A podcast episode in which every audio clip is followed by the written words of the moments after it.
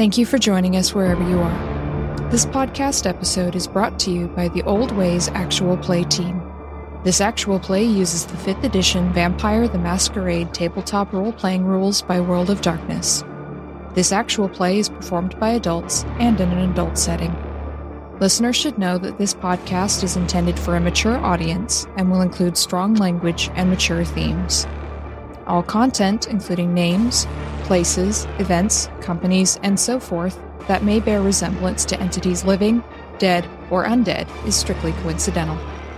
My name is Rena Henze, and for tonight's game, I will be your storyteller.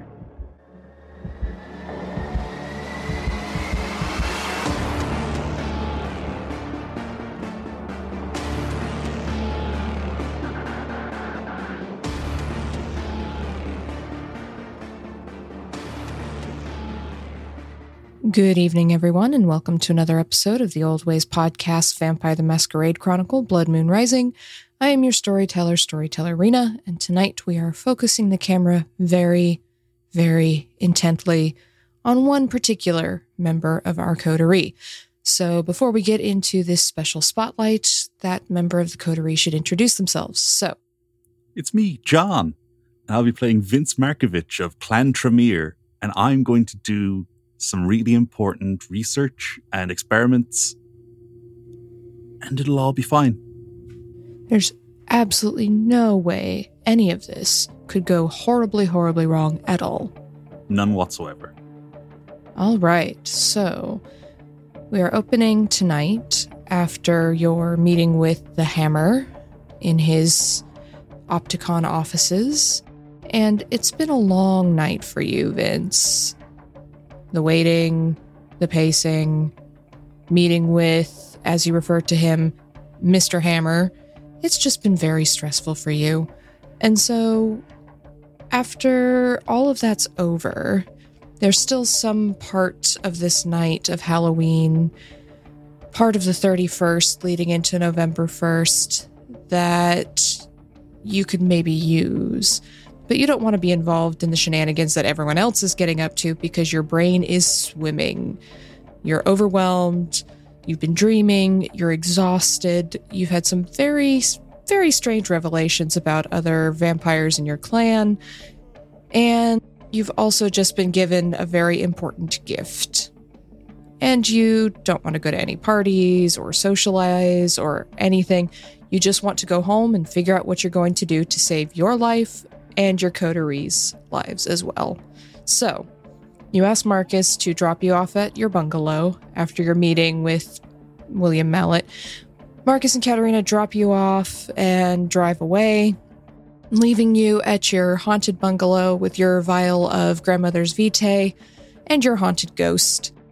And you have a few hours ahead of you this evening. What would you like to do?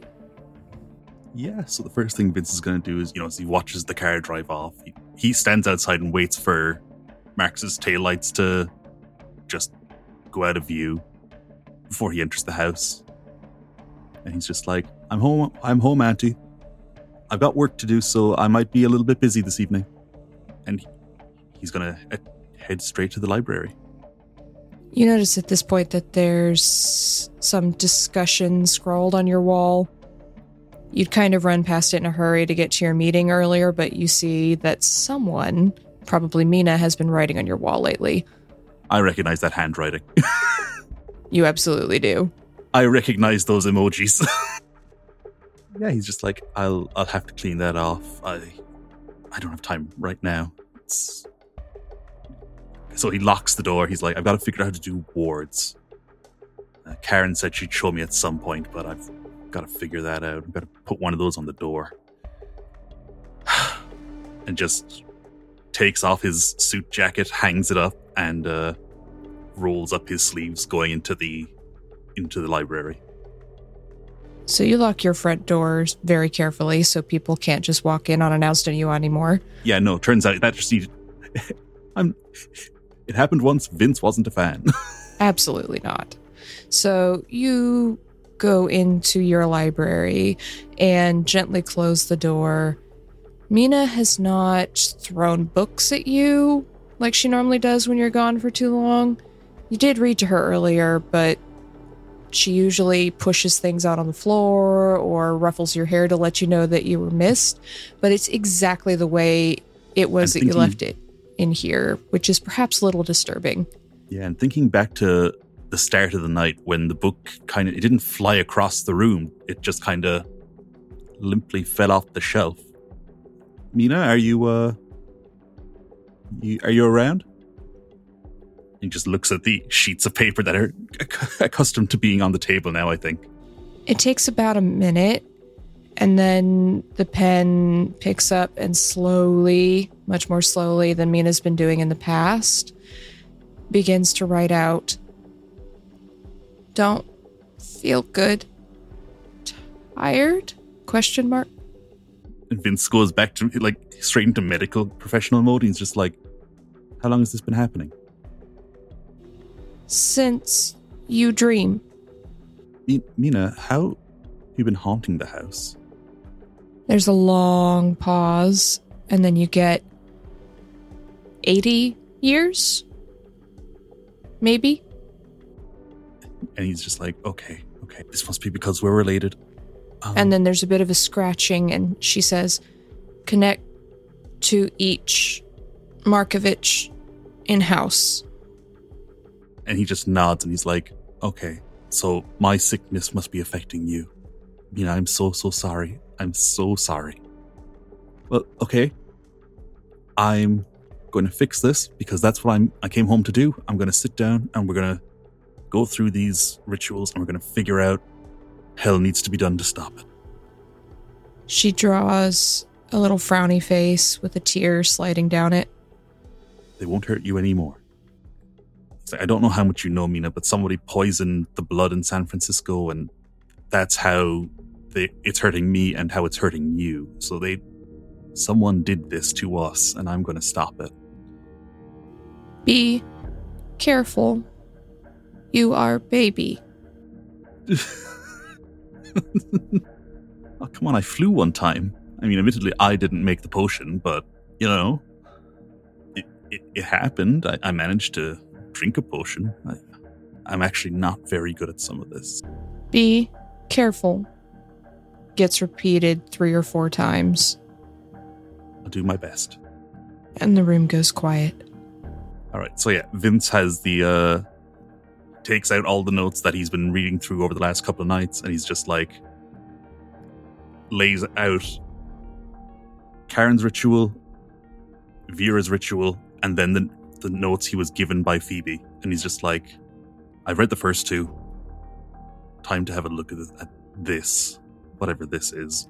All right, so you have a whole bunch of notes at this point and also books that you've collected Yes. Since you're starting your own tome library here because you have Karen's notebook, you have the notes and pages you took from her home, you have the mm-hmm. notes from Phoebe Van Ness's book, but you also have the Tremere book that Alex gave you. You're not sure who it's from or who it belongs to, but Alex gave it to you earlier. You haven't really had a chance to look through it yet, though, but you have a lot of notes now. Yeah, as I said, he's he's got the sleeves rolled up and he's sitting down at the desk to with his own little notebook, and he he's just going through and collating information. All right. So, are you looking through this notebook that you've been given? Yeah, it seems like it'll probably be a. If nothing else, it's not Van Ness's, so that's why he's like drawn to it. He doesn't want to touch her dirty things. Right. It it's a different book for sure. Hopefully. But really, you don't know who it belongs to. So, who knows what they've done? honestly starting to think that I'll like as if any vampire lives long enough, who knows what things they become, who knows what they do. What will, what will I become if I live long enough? All right. So, you sit down and you start having a look through this notebook. So, I want you to give me a roll here to see how much you pick up and how quickly you do.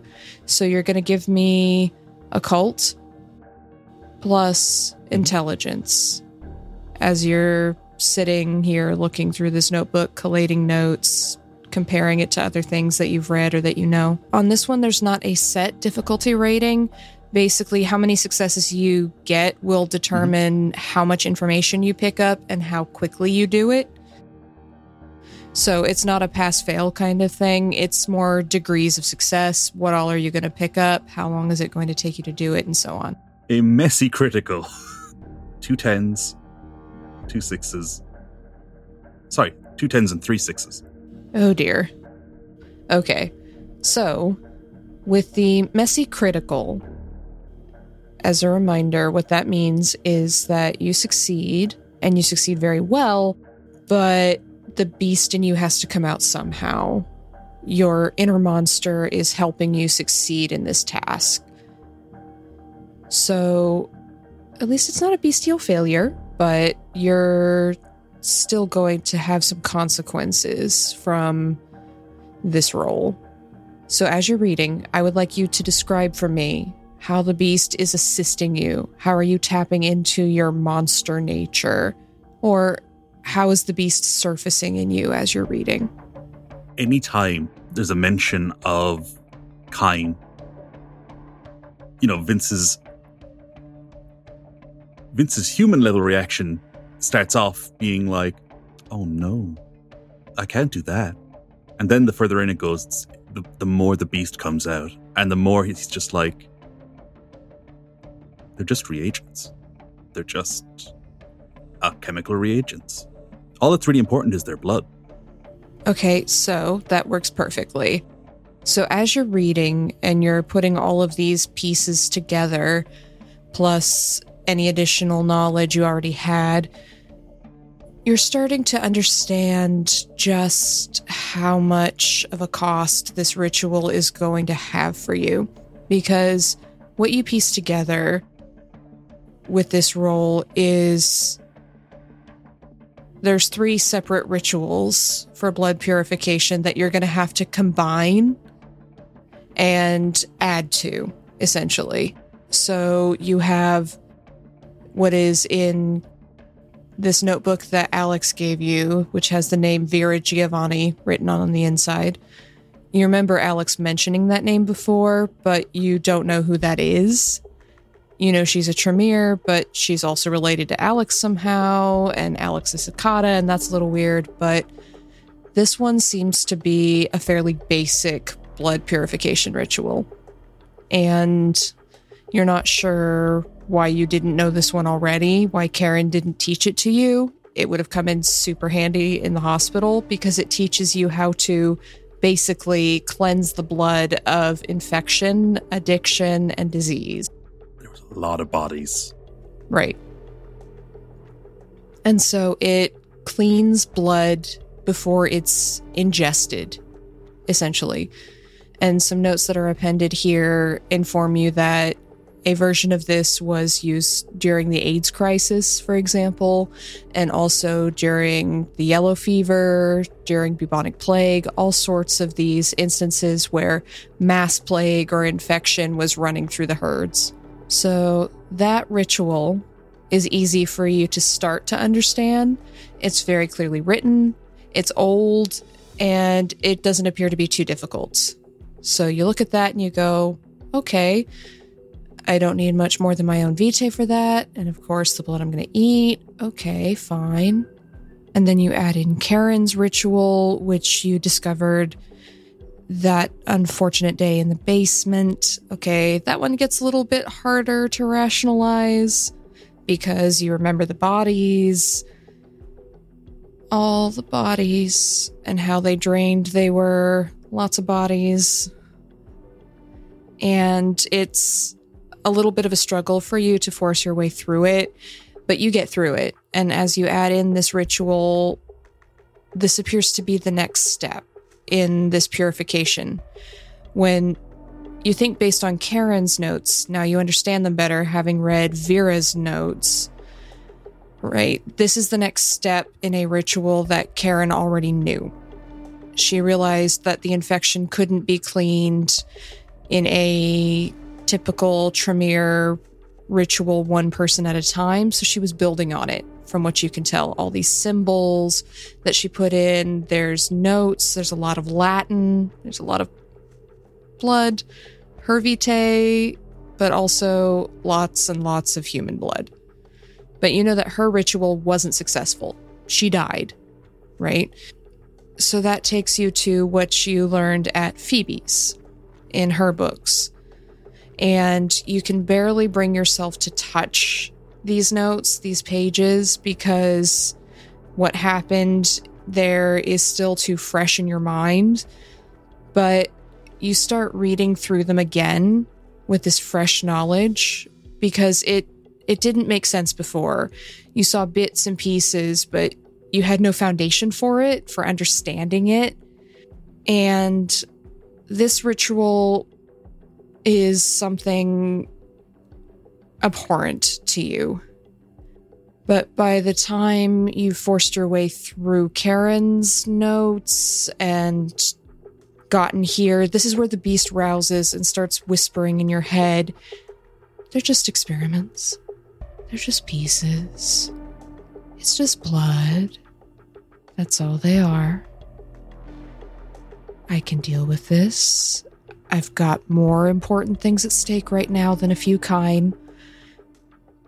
And you get through this ritual and you understand that this piece that Phoebe was working on for decades before this, perhaps even centuries, this piece is what was missing from Karen's ritual. This is a ritual that would allow the caster to purify vampire blood, vitae, essentially and not just in a low level moving removing a disease that might have been picked up from the herd but an actual almost replacing all of the power in the vitae cleansing it completely of an infection. And it requires a lot of kine blood. And it requires life energy from those mortals and that was what you found so abhorrent when you first read it. But now you're kind of analyzing it in the context of these other rituals that you've been looking at, and you are forcing yourself to look at it as another piece of the puzzle. And you realize that now that you have the basis of the ritual that you learned from Vera's book, you think you can combine Karen's ritual with Phoebe's ritual, maybe using some of grandmother's vitae, and perhaps, perhaps, it will cleanse the infection from your own vitae and from the vitae of the kindred of San Francisco. But it's going to take a lot of sacrifice. Yeah, with with the messy critical, Vince is kind of just like, got to be done. It's yeah, I think with the messy critical, he's just absolutely taking the view of he's not thinking broad, you know, like big picture. He's thinking in terms of solving this specific problem that is affecting me and my closest family member who is dead.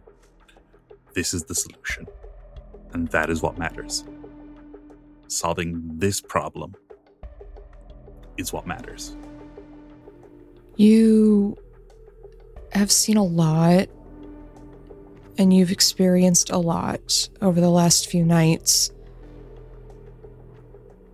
It's now November, November 1st, in the wee hours of the morning, and you are rationalizing in a way that you could not have done back when this all began just a couple weeks ago before you made your first kill, before you seen things like true death burning in front of your eyes and realized the monster that lies beneath all of your comrades and yourself. This, at the moment, doesn't feel like such a big ask. You are a monster, Vince, and you're starting to understand that that as much as you try, the monster is still there. And perhaps the best you can do is just not give into it all of the time. Yeah, and he for that he's just like thinking about what Marcus said about we're all predators, just to varying extents. And he's kind of like, well, maybe I can, most of the time, keep myself on the, you know, on the low end of it. But that this is what I am now, and this is what I do now, and that this is what I need to do to to learn the things I need to know. This is a compulsion. I, I've got to know these things. You do. You have to know. And you haven't been that bad since you were embraced. Not really. You've only killed once. You eased the passing of many kine. You've you've been a good person, right? Comparatively speaking such a good person for so long. I just. I can't help. I'm physically not that person anymore. I am now a new being. And that's the type of being that doesn't dream. And I've got to fix that problem. It goes beyond you. It's not just your unlife that you're talking about, it's hundreds. That's got to mean something, right? Mm hmm. And from what I've been told about the Sabbat, I mean, they care less about humans than we do. So if you're not around, if your your kindred uh, aren't around to protect the humans, then who will? Yeah, I mean, hey, it's better for the occasional person to be hunted by one of us than for some kind of tyranny of vampires. You know, we maintain the masquerade, and that's important. And if you have to sacrifice some kine for this ritual, then it's an acceptable cost to protect the larger group, kine and kindred, in this city. Because if you don't, then the Sabbat will come in and just treat all the kine like cattle, and that won't be good for them either. Arguably worse, because I was able to live a life not knowing vampires existed. Most humans don't know vampires exist, and that's because of the way we do things. So you have these conversations with yourself in your head, back and forth, back and forth, as you put all your notes together and start working out the steps for this ritual. And by the time you've finished putting all those pieces into place, it is definitely time for bed. You can start to feel yourself becoming sluggish, and bits of light filter through the dark curtains over the one set of windows in here. But you feel like you've done a good job. You've learned something. You've you've made progress. You've you figured some things out. You can rationalize it. You can do this. It, it'll be okay. I've got a plan now. All I've got to do is follow the plan. So you retire to your coffin for the night, or rather, for the day, and you feel a bit satisfied in a way you haven't in a long time as you fall asleep. But then the dreams resume. And this time, in addition to all of the all of the kindred faces and the screaming and the rivers of blood you also hear mortals screaming. You see images of Karen's murder basement and the way these poor, helpless mortals were stretched out and tortured. You see the diagrams from Phoebe's notes brought to life before your eyes, and they haunt you as you awaken hours later in the night of November 1st. So I would like that rouse check from you, please. The first roll was a success. so you passed, which means you only take one point of hunger. But it does mean that your hunger is now at a three. So, you are hungry. You didn't eat last night between the meeting with Mallet and your research and investigation and everything else, you just forgot. It didn't cross your mind. You somehow pushed your hunger to the back of your brain. but it's gnawing away at your gut right now as you sit here in your coffin. Vince is kind of. He's half thinking, can he kind of use this to his this just edge, but also he's he does have big things to worry about. Hmm. First things first, Vince is going to need to feed. He's thinking about it. He's just like, what I'm going to do. I'm going to need to be sustained and in control. I can't be like I was the last time I fed. This time I have to be utterly, perfectly in control. Right. And you don't think that backed blood is going to do it for you anymore. Not with this powerful hunger for coursing through your dead veins. It's not just that it feels similar to the hunger that you had when you ate your first victim. It does feel like that, but what bothers you is that it feels like that when you are less hungry, and perhaps it makes you think of Luther that night that you saw him when he went into a powerful frenzy. It feels like that. Like you could go that way if you don't satiate your hunger enough. And you instinctively know live blood is how you're going to have to satiate yourself tonight. There's only one way to do this. Just the way it goes. So, how are you going to hunt, Mr. Markevich? You've never had to hunt before. And the one time you did eat a live victim, Alex Giovanni procured one for you. So this is new for you. But they're not here now. All right, so Vince has got an idea. He's going to.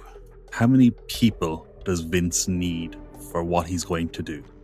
So, for the ritual itself, you know you're going to need at least eight.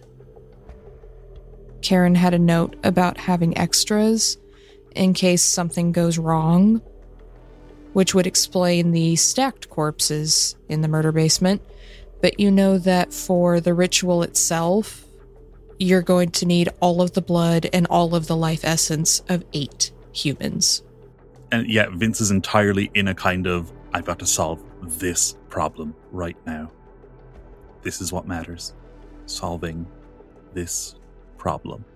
He doesn't want to feed too close to home. He, he's aware that would probably be a really bad idea. Okay.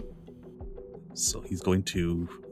Vince is going to go to the hospital where he works, and he's going to try and kill birds with one stone as best he can.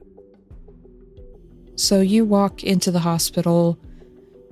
You're moving a little bit more. The best way to describe it would be a bit more like an animal, a bit more like a predator, just shoulders hunched slightly, eyes looking from side to side. You're not quite aware that you're doing this, but Sally notices as you walk in. She looks up from the reception desk and her eyes light up and she smiles. And then you see the smile sort of falter a little bit. Uh, Vince, wow, it's it's been a bit. I thought you were still on compassionate leave. Uh, are you okay?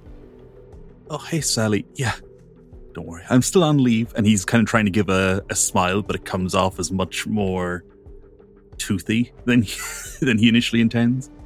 And he's like, "Is uh, is Sandy on tonight?" Yeah. I mean, it's his normal night. Do you need him for something? It's kind of important. It's it is kind of important. Okay. I, I can call him or page him. He should have his pager on, I guess. That that would be great if you just page him to meet me in the uh in the staff break room. I'll just wait for him there. Okay, sure. Got it. And she pulls out her hospital issued cell phone and texts something you assume to Sandy's pager. Are you sure you are are you sure you're okay, Vince? I, th- I think I'm kind of coming down with something, but I just I'll be all right. Okay. Um just let me know if you need anything. I I could bring you some soup. he he kind of does actually laugh at that, and it's slightly more maniacal than he she's ever heard him laugh before. And he's like, "That is like the sweetest thing I've heard in oh oh Sally, you you're a gem. you're so wonderful. Uh, no, I'll be okay. I just need to uh take care of some things." She normally lights up when you compliment her, but she's a little maybe not scared, but confused and she just says, "Okay, Vince. Okay." Yeah, and so Vince is going to uh again make that slightly more toothy than normal smile and make his way to the break room. So you go to the break room, and there's a couple other nurses who are packing up, going off shift, and they're heading out. And they wave at you, kind of distractedly, not really paying attention as they put on their coats and take their lunch bags, all that sort of thing. Within a few minutes, you have the room to yourself. Do you do any kind of prep work? Is there anything you need to do while you're waiting for Sandy? No, not really. He's just going to sit at the table. So you sit.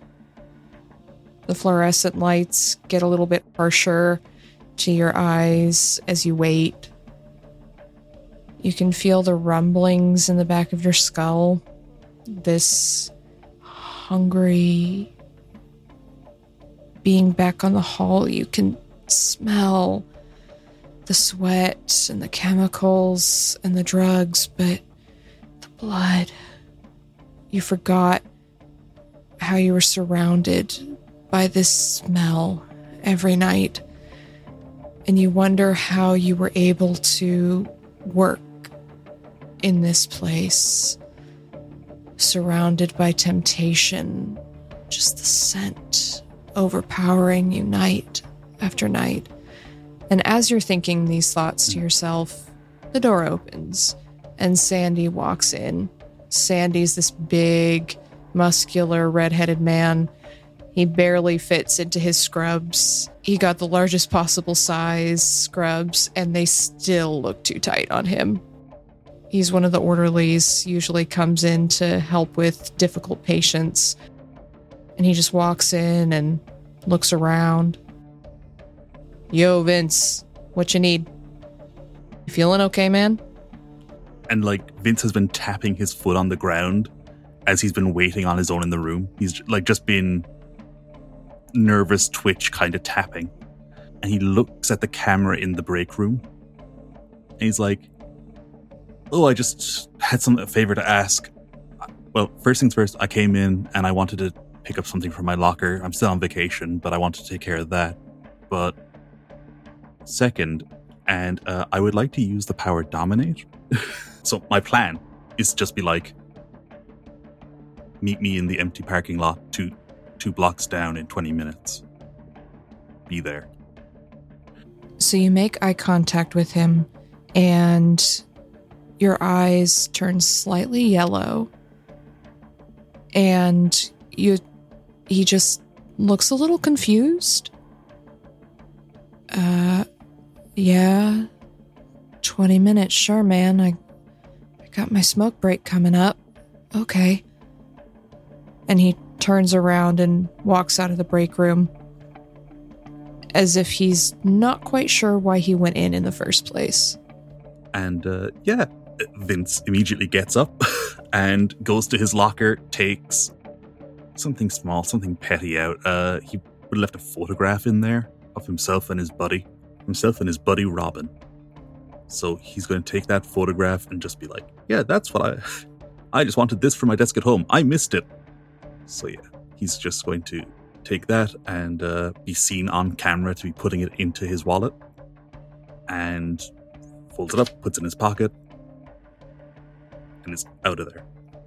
So you leave the hospital And Sally kind of half heartedly waves at you, like she's not quite sure if she should talk to you or not. Yeah, Vince is just like, I'll see you soon, Sally. Thanks very much. And thanks again for the offer of the soup. And he's just like, really, like a little more intense than normal when he would have said that. Just go home and rest up, Vince. Okay? And she gets a call on the desk phone and turns her attention to that as you walk out of the hospital.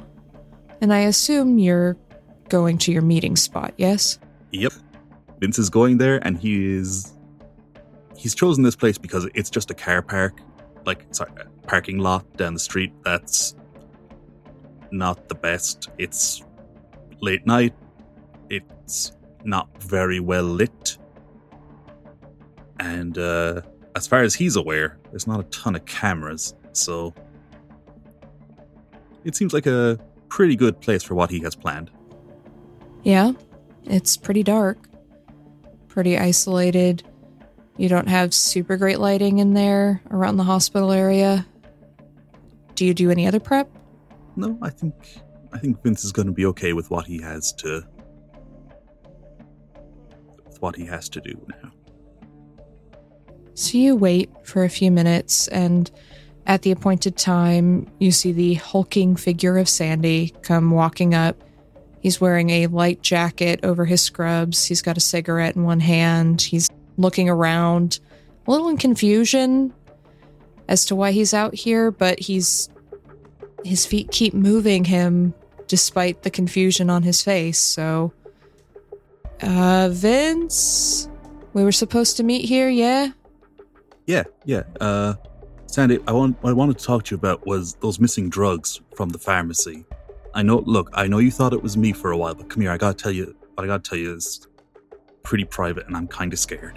And the confusion disappears, and he looks a bit more alert and focused.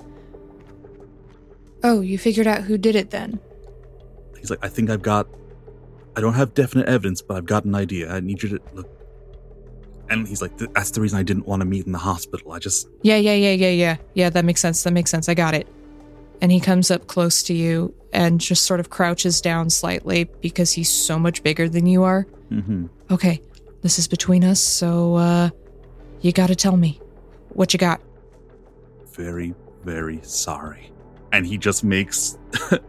he takes a step back and just makes a gesture with a flick of his wrist, as in a kind of a come hither and uh, that would be me activating Theft of Vitae. Uh, I'm doing a pretty high risk thing, but it's it is what it is. Theft of Vitae is when I literally cause a magical seam to open up in an artery, and his blood to come out, and he is like he's getting the kiss. So he for him it's ecstatic and great, and uh, yeah.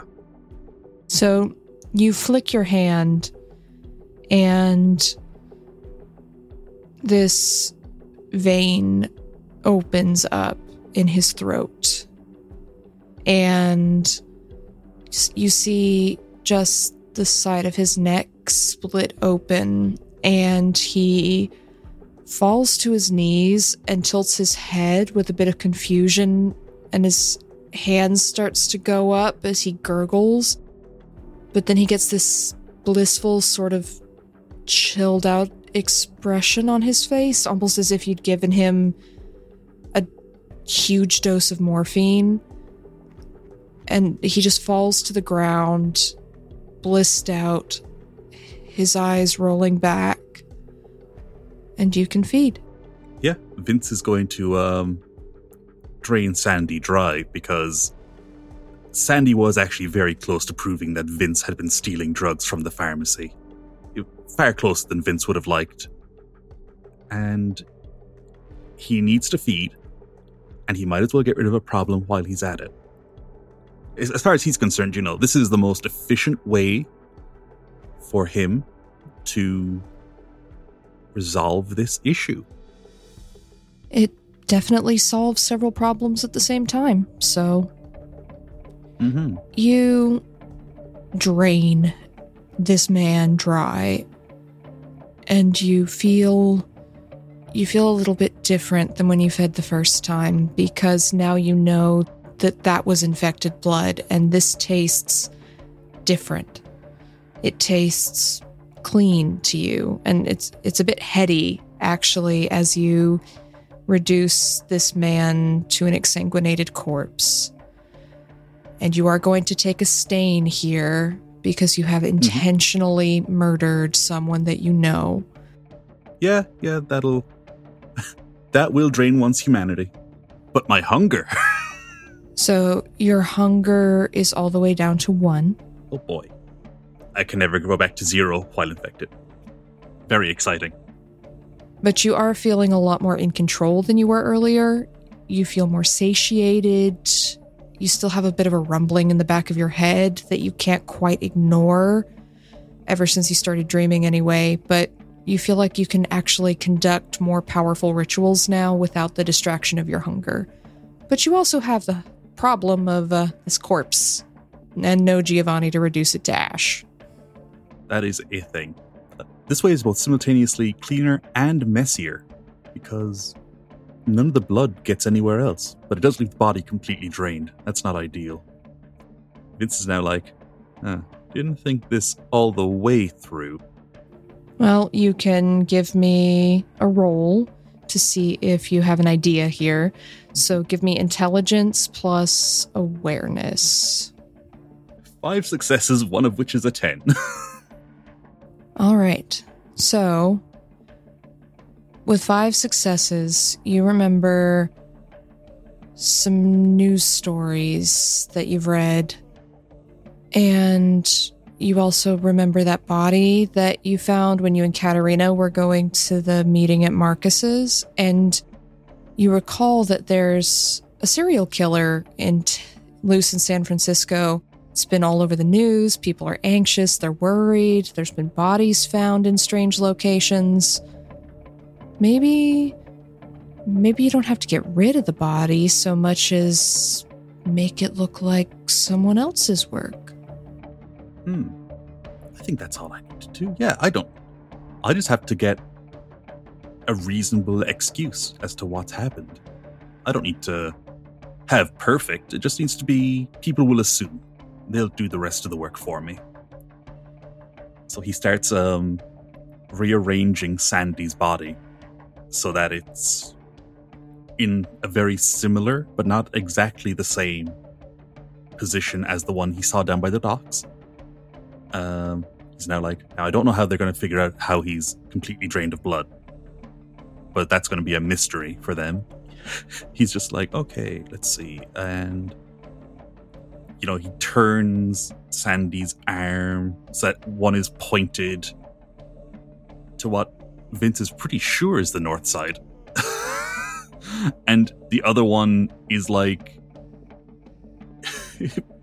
pointed to the south. And, you know, he very kind of forcefully turns the hand into being specific gestures. The legs are pointed so that while one is south, the other is in a kind of a, a standing tree pose. So it's like the knee is pointed to what I guess would be the east. And yeah, that's it. He's just like, excellent. That, that looks vaguely occultish. so you take some care with how you pose the body so that it might look like a similar piece of handiwork. You think maybe maybe you could cut open the front of his scrubs with your pocket knife and maybe cut some symbols into his abdomen. And mm. you stand back and you look at your handiwork and you think that'll do. That'll do for now. Yeah. And that'll that'll and he does another thing. He just does a quick uh cut across sandy's neck so that it looks like he was hung up to drain or something, that all the blood was, you know, he was exsanguinated that way. And that, you know, it's not just a body with no with no cut marks and no blood. Yeah, he's just like, okay. So you are satisfied with your handiwork and you can go about the rest of your night. So, spares. Yes. You've got eight mortals that you're definitely going to need for your ritual now that you're satiated. How are you going to mm-hmm. go about acquiring those? How the hell am I going to go out finding eight mortals? I just solved the most pressing issue, and now I must solve the now most pressing pressing issue. I think what Vince is going to do isn't something he's very proud of. Is there any specification about the condition of the you know do they do they have to be free of um illness etc etc do they have to be free of chemicals? You assume that they have to be free of whatever drug it is that is they're trying to expunge. getting exposed through, so you're going to want to avoid druggies. yeah i don't want to target our normal and vince like he finds himself slipping into referring to them. It's it's that messy critical from earlier. He's still referring to them as like i can't go after our normal uh food stock. He, you know, i can't go after our normal supply lines. Instead of saying i can't normally i can't go after the people we normally kill or feed on. I'm like okay well if there's no existing blood cult or death cult rather i'm just like oh geez i gotta figure this out Which is very in character for Vince because Vince has never had to think about these things before. Yeah, yeah, absolutely. Vince has never had to. Vince has never had to, nor wanted to, form a death cult on a on a cold November evening. He's also doing it by himself instead of having other Tremere or other powerful vampires Mhm. helping him out. So, And he's like, "Oh, can't I can't just call Katarina." You know, because he he's aware there's a farm, but he doesn't know about what's happened there. And Marcus probably has his own uses for eight people. Uh, he probably wouldn't be too keen to give those up. and it would be very, very much a breach of etiquette, as Vince would know, to take from someone else's domain or from someone else's herd. Yeah, absolutely. I've been told not to do that. Um, he's just like, okay, so let's see. and he's just like stroking his chin for like obviously he's left the car park. I was like, he's not just standing over a body stroking his chin. and he's just like, okay, well, where would I go for eight people? Well, I would go back to the hospital and that's too messy and that's too public and there's too many cameras. That's the only reason I'm not going there. Uh, and also because I've been there once tonight. And Vince is like, I don't want to give up my life just yet, even though he's now realizing he has to consider moving on from being Vince. so he's kind of like, maybe I'd have to get. And he's like, oh, but then rich people, a lot more resources go into hunting them down. I fuck do I have to call William William Mallet? I mean, you absolutely could just ask him for eight humans. Just like, yeah, I need it, it no, it's for this thing. I I need eight humans. I mean, he did say that you could call him and ask him for things if you needed them. he he did say that. He did. And he seems like such a nice man. It's not as scary as Marcus and the others made him out to be. He offered his help. He seems so nice though. Marcus made him sound like a psychopath. I found him to be quite charming. I I don't know. I I I don't know how to get these resources. And he's just like takes out the phone. And he calls and he has the card in his uh pock in his wallet from William Mallet and he just takes that out and calls his assistant who I believe the card was for. Good evening. This is Sophie Archambault. Uh, hello, Sophie. This is uh, this is Vince Markevich from uh, from last night. Ah, hello, Vince. Uh, I have your employer offered uh, whatever resources he could assist with yesterday, and um, I may have to call upon that offer. Very well. Monsieur Mallet thought you might be calling soon. She seems a little amused. Vince is internally like, I bet they had a fucking betting pool on it. So, uh, what do you need and how may I assist you? My requirement is eight persons Living or dead? living. As far as you could tell when you met her, she's still human, but she's definitely a ghoul. And she does not seem at all phased by your request. It's probably not the worst thing she's heard. I, I think this isn't the worst thing she's ever been asked. It's not even the most people she's ever been asked for. Now Vince is like, now I've got to I've got to clarify this very important. You can't just get anybody. They have to not be on drugs. They need to be while they can be drunk, they need to at least be reasonably sober. They can't be high.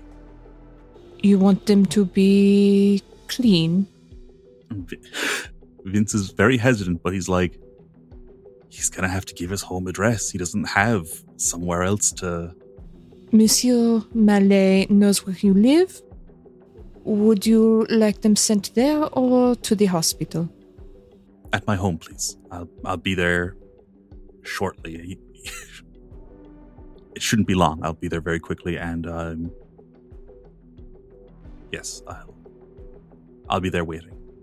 It will take a couple of hours for us to arrange delivery, but make sure that you are home and that you have a place to store the livestock. I can do that. You will owe Monsieur Mallet a favor, and you will, Monsieur, repay it. Internal monologue. Who am I not going to repay in the future date when I'm called upon? He's just like, maybe I'll die before I can pay any of the bastards back. He's like, I will honor my debt. Oui, you will. That is very true. Your delivery will arrive shortly. Bonne nuit. Ennui, and he he hangs up, and he's just like, I don't know what that means. Vince's plan is probably not the brightest, but the house has a surgery, and it's got a spare bedroom. So he is thinking he might be able to perform the ritual in the surgery if he moves the the table he should be able to uh, do what is required. It should be enough working room, as far as he could by his calculations. As to the time frame, is it something Vince could do in a night, or is it something that would be, maybe require an extended working time? So you think you could probably do it in a night, but you're smart enough to know at this point, Vince, that because you'd be doing this alone without another caster to help you out, that it's going to be long and arduous, and doing it tonight probably wouldn't leave you a whole lot of time for error. And it might be better overall if you do your prep tonight and then use the entirety of the following evening to cast this ritual. Unless, of course, you're going to go find some poor random kindred out in the street and use them as your uh, guinea pig, I suppose. Or do you intend to just test it on yourself? No, I think this is one of those experiments where Vince is going to be the guinea pig. He he still has some like. For one thing, I don't have time. In how cold and analytical he has become for this problem, he's going to take another night, and he's he's just like, okay, well, I've got some morphine in the in the study, in not the study, in the surgery. I've got some morphine in the surgery, so that might keep them doped up and compliant. I can always zip tie them to railing in the spare room or just on the floor. It'd be very uncomfortable for them. That doesn't matter. Just on the, you know, in terms of how he's thinking about things at the moment. I'd like to have an assistant, but I don't think I could drag somebody else into this. It's, it's not great. That, so, so yes, that's that's his plan. He's going to take receipt of the components this evening. And he will gag and store them in vivo for the daytime. And uh, yeah, he's going to try his best to. Can I have a luck roll for Karen soundproofing the house? No, I don't think you need a luck roll for that, considering uh, Karen's proclivities in multiple senses of the word.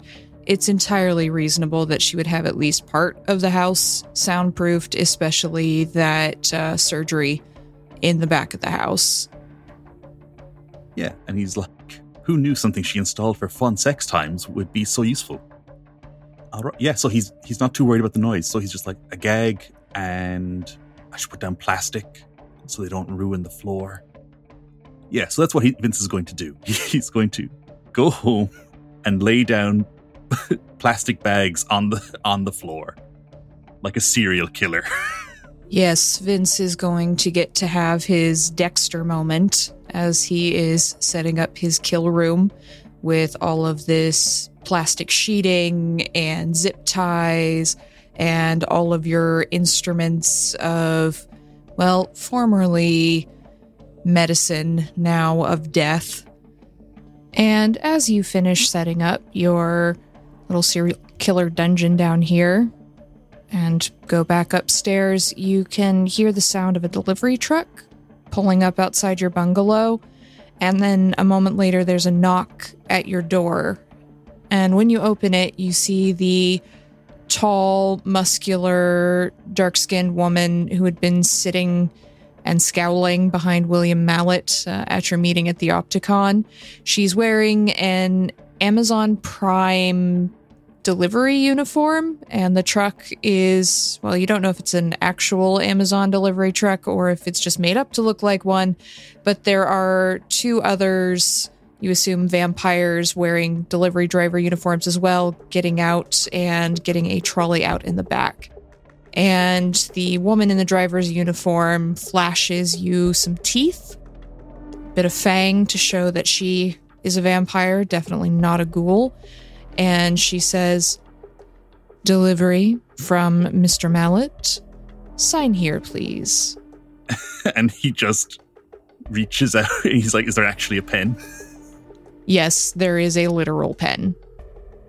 Looks her in the eye as he scrawls his signature across the bottom, and just like, thank you for your uh, prompt service. And she smiles a very unpleasant, slightly toothy smile at you. And you see the other two vampires unloading a very, very large crate. It looks to be from here like a large, maybe furniture crate you think maybe if they stacked the bodies on top of each other, there's definitely room for at least eight people in there, maybe even a little more. And the woman laughs and says, Mr. Mallet supplied a few extras. He thought you might need some wiggle room, so to speak. We trust that you will remember this generosity when you are called upon later. And the two other vampires wheeling the trolley with the box sort of push past you. And as they cross your threshold, look back and ask, Where? And you can point them down into the basement towards your murder room. And they disappear down the hallway. And Tiana just sort of turns around and marches off back to the delivery van as the two other vampires come back with their trolley, load up, and disappear into the night, leaving you with your livestock, with your spell components, if you will. And he's like, uh, all vampires are monsters. Yes, they are all monsters. And you, Vince Markevich, are perhaps feeling a little bit more monstrous yourself as you go down into the basement, into your surgery. You find that the box has been opened and there are 10 humans inside, all different genders and ethnicities, style of dress, age. No children, thankfully, just adults. They all appear to be asleep, as if they've been knocked out with some very powerful drug. They've been stacked on top of each other, and they don't seem to notice whatever's got them unconscious is keeping them that way, at least for a little while. So you take them out of the box, you zip tie them, put duct tape over their mouths, but keep their nostrils clear so that they can breathe. And you have everything all set up for your monstrous ritual tomorrow night. So you can lock the door to your surgery with your spell components inside and retreat for the evening to finalize your preparations and review your notes. And that is where we will leave tonight's episode. Thank you all for joining us and for listening to the interesting adventures of our favorite Tremere. We hope you will tune in next time and find out what happens when this ritual gets underway. Thank you and good night.